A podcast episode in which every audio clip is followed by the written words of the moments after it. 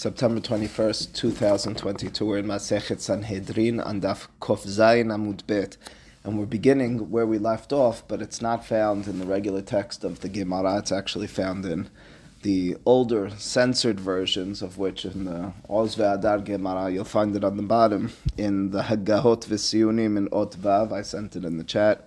Should be following over there. If you recall, the Gemara is in the context of talking about Simol meracheket v'yemin mekarevet. It was initially talking about Elisha and his relationship with Gehazi, where Gehazi, the person who's together with him, his right hand man, acts wrongfully, but instead of bringing him in and being a little bit uh, pleasant to him and looking to uh, bring him closer, uh, Elisha very forcefully sends him away.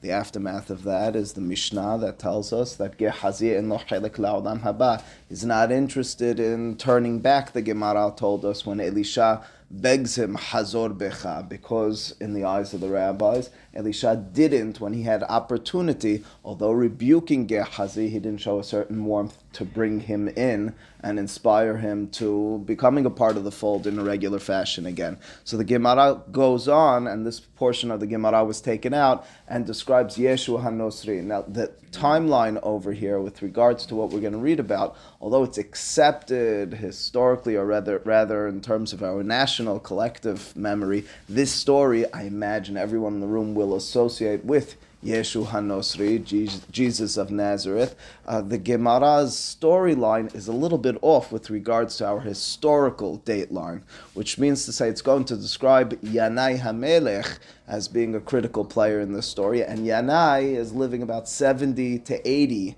BCE. So it's a little bit with regards to who we're dealing with and the particular details, difficult to square it. Tosafot Masechet Shabbat and Daf Kof Dalid, I think that, that Tosafot is censored as well. Elsewhere, Tosafot Harosh suggests we're dealing with potentially different individuals.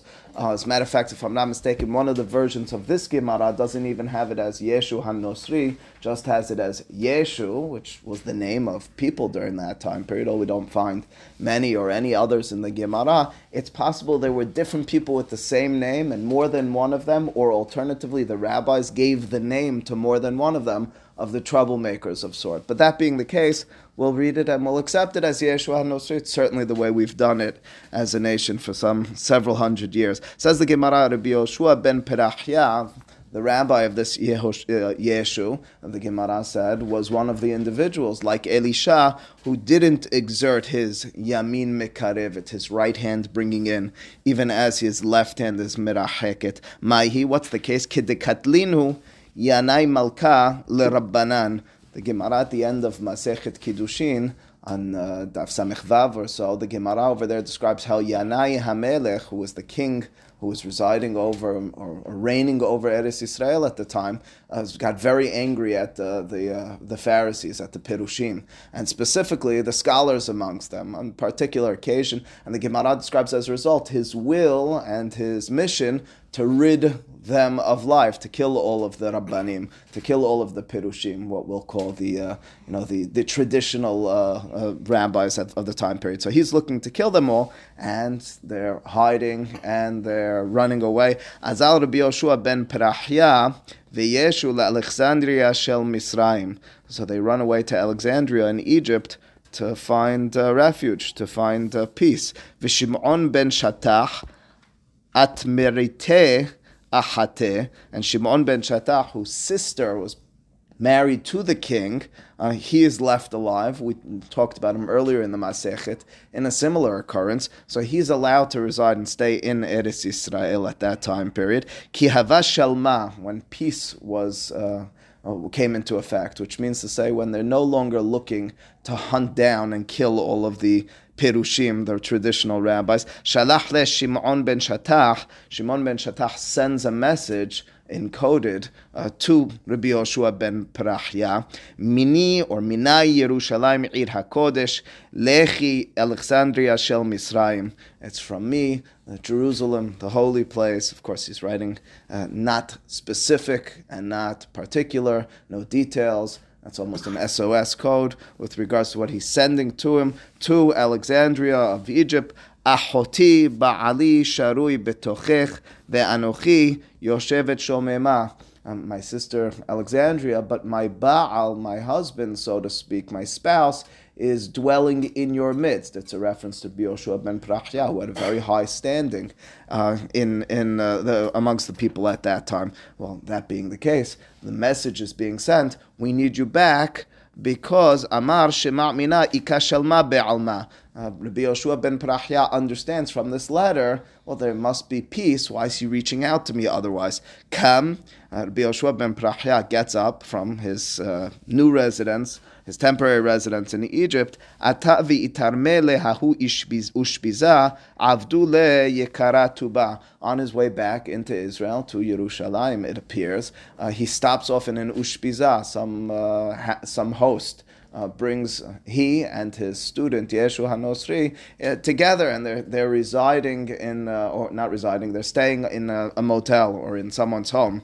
Um, they're uh, Avdule Yekaratuba. They they honor him very much. I guess it was good beds, good food, something of that sort. Amar he says Kama achsanyazo. He says he he remarks maybe publicly, maybe specifically to his student, how uh, wonderful, how uh, how nice is this uh, is this achsanya, is this hostess or is this host? Amar le Yeshu Rabo, uh, Yeshu, his his student Yeshu turns to him and remarks, thinking that he was talking about the host's appearance, not so much about what she did for them not at all the the, uh, the the stop that they had there, but rather when the rabbi said she's very nice, he was referring to her physical appearance. Says Yesh Amar le Yeshu Rabbi, my master, my teacher, Eneha Terutot. Not so sure I have the same taste in women as you because her eyes are round. In other words, he was interpreting his rabbi's words as a reference to the physical appearance of this woman. He was talking just about her character, and in turn, he's critical her physical appearance. Amar lo uh, responds to Yoshua ben Prachya to his student. You're talking about tastes in women. Rasha bekacha ta'osek. That's what you're dealing with wicked one. That's what, when I talk about a woman, that's what you think about? Is that your issue? Apik arba meot shipore. And he takes out 400 shofarot, 400 uh, horns or trumpets. The Gemara's expression many places with regards to excommunication, as they would take out many trumpets, many horns, and sound them in order to designate that the person is now excommunicated. Vishamte, and he places this student in shamta, uh, which is uh, which is uh, which is excommunication. It's like nidui. Ata lekame. So the, the student Yeshu comes lekame kamazimnin many times or several times in order to forgive him, in order to say, I changed my way, I understand, I comprehend your message to me, i am a changed person, my not paying attention to the physical appearance, certainly not of women. Amar le kabelan. He says, accept me. Please accept me back in the fold. I'm doing teshubah. Lahava kamashkah he didn't pay attention to him. That's Rabbi Yoshua ben Prachya to Yeshu. Yom Ahad, one day, Havakakare Kiryat Shema. Uh, the rabbi, Rabbi Yoshua ben Prachya, was in the midst of reading Kiryat Shema. Atal lekame, and again his student Yeshu comes in front of him. Savar lekabule. This time he was going to accept him. The time had come. Something changed. Ahve le beyadeh. However, he he gesticulated, he showed him with his hand something along the lines like that, or maybe like that. As he was trying to tell him just in the middle of Kiryat Shema, hold on a second. But instead of interpreting it that way, Yeshua understands it the way it's been until now. Savar, he understands, he, he in his mind, midha dahele. He's again pushing me away. The rabbi has no interest in me. The people have no interest in me. I'm a forsaken soul. Azal zakaf levenata. He goes out and he erects a a, a brick, vihishtahavala, and he bows to it. He begins worshiping it.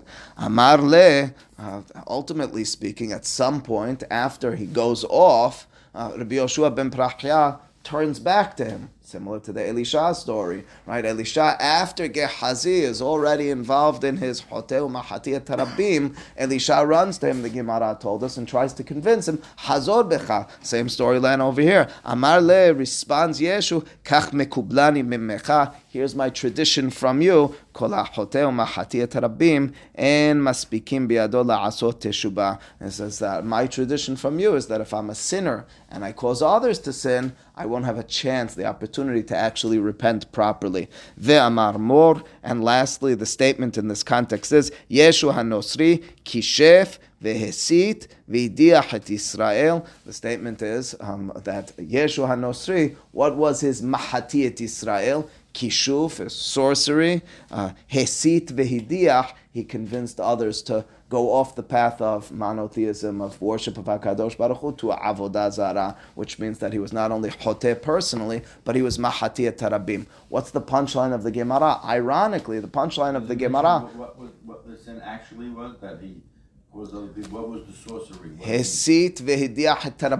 We did see a little bit of the reference in the other censored version of, of, of the Gemara when we talked about his death penalty and how they executed him, but we never have the specifics with regards to that amongst the Hachamim. Either it's an individual that we don't have such specific details, or alternatively, quite the opposite. We're talking about Yeshua Nosri, whom we all know about in some way, shape, or form. I know your question would be, but in his generation, how much so was he driven by or driven to? Not fully clear. That's those are the words of the Gemara, and again, the, the punchline of the Gemara, ironically, is pointing the blame at ourselves. Right? In other words, it's looking at Yoshua ben Parachya, instead of saying, look at this rotten person, what he did to us, it's like, where did this all begin? It began with our inability to bring in those who were out of the box, to bring in and set on the path those who were stepping off of the path. All right, back to the Gemara. The Gemara uh, is back on the issue briefly of Gehazi. Gehazi, again, was uh, Nitztara, Elisha's proclamation statement about him is that he should have sarat as should his descendants in the future. He himself had sarat in the lifetime of Elisha, and then we have a, a curious um, description. Uh, this is actually, if I'm not mistaken, the, the Haftarah to Parashat, it comes afterwards, it's, it's a Haftarah to Parashat Mesorah. Uh, the Pesukim describe a, a, miraculous occurrence. It's when we were uh, threatened by Aram, uh, and uh, this is, uh, we were threatened by the, the, the, the camp by the nation of Aram, and there are four men who are Misoraim, and as a result, they're not in our camp. And um, they overnight notice and realize that the Aram people, because of something miraculous that took place, because of a noise that God produced to threaten them, they all fled. Whereas we felt the threat, they were there and they were they were positioned to, to hurt us tremendously. There's this miraculous occurrence that they feel threatened themselves, Aram, and it's these four men who are there and ultimately speaking uh, take advantage of their entrance into a, an abandoned camp. But the pasuk says, "Ve'arba'a nashim hayu mesora'im peta hashar." Who were those four men? It's almost a cure, It's almost a, a, a mystery. There were these four leper men, and they observed the Aram camp. Uh, is it significant who they were? Says the Gemara, Amar Yohanan Gehazi Banav. It was none other than Gehazi and his three sons. And again, the, uh, the, the circumstances that were in that situation are very telling as well, because again, Gehazi is the one who's driven by uh, self wealth, the one who's driven by, let me get the presents from Naaman in that circumstance as well. These Mesoraim have an entrance into the camp in order to uh, gain uh, uh, and, and benefit them themselves. Says the Gemara Tanya, Amar Bishimon ben Elazar, Yeser Tinok ve'isha tehesemol dohe or doha ve'yamin mekarevet. The following three situations and human beings, uh, you should treat them consistently with a left hand which pushes aside and away the wrongdoing, but at the same time the right hand, again not in the physical sense, that brings in. The first is yeser. Yeser, of course, means inclination, says Rashi, ta'avato, your desire, specifically your desire for, uh, for, for relations. Uh, that should not be something, says the Gemara, that's altogether distanced. An ascetic lifestyle in which a person's not procreating does not bring to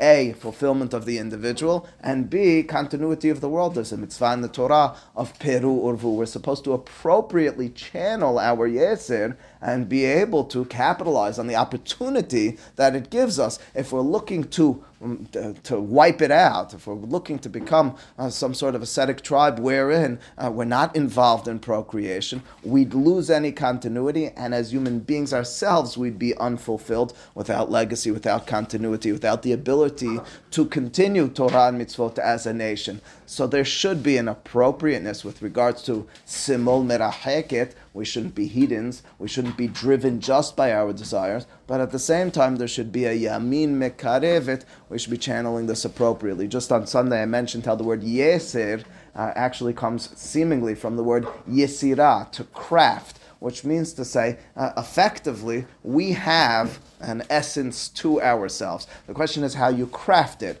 Are you yoseret to tob, or you yoseret to? Much as the world, much as a sculptor puts together a, a statue, takes the clay, that's the that's the essence of what it is, and then crafts it. He's yosir. So do we have that opportunity? We have that responsibility. Are you going to turn it into something negative, something detrimental, or are you alternatively going to be yosir it for tob? for a, an appropriate continuity, involvement, education, and so forth. What are the uh, Isha and Tinok? Rashi says Da'atan Kala. Back in the day, women and children were envisioned as people, as beings who had difficulty with regards to a mature mind. And as a result, instead of distancing them because of their immature mind in whatever it was they were involved in, there should be a simul meraheket, make certain that you do rebuke, that you do set on the right path, but at the same time, a yamin mekarevet, otherwise they're altogether lost.